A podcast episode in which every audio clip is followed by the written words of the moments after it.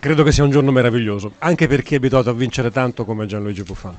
Beh sì, sicuramente è una grandissima gioia, al di là di quello che possano pensare tutti, perché magari qualcuno di fuori può pensare che ci si abitui, invece è ancora più, più stimolante, è ancora più avvincente, è ancora più gratificante riuscire a, a ripetersi in questo modo. Quattro scudetti consecutivi, possiamo dire la Juventus ormai è l'emblema del calcio italiano, anche in funzione, ci auguriamo, fortunata eh, di quello che potrà avvenire dopo il confronto con il Real Madrid.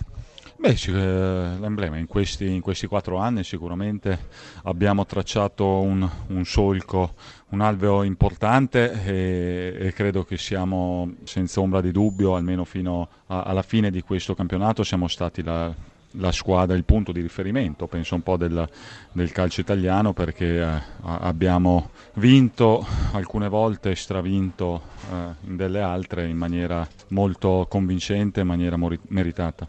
Rispetto allo scorso anno, record di punti, ma quest'anno veramente non avete avuto avversari, con tutto il rispetto di coloro che ci hanno provato, sono stati via via eliminati dalla lotta a scudetto. E questo secondo me la dice lunga sulla, sulla nostra bravura, sulla nostra abnegazione, perché lottare eh, in continuazione per un obiettivo e stare ad altissimi livelli per raggiungere grandi traguardi per così tanto tempo è veramente difficile. L'ultima cosa che ti domando e poi ti lascio andare, ma festeggerete o aspetterete prima Real? Ma io penso che ognuno di noi dentro di sé festeggi, almeno io difficilmente magari mi, mi, mi lascio andare a esternazioni o cose particolari, ecco. però sicuramente dentro, dentro di me, nel mio intimo, c'è molta, molta gioia, molto orgoglio.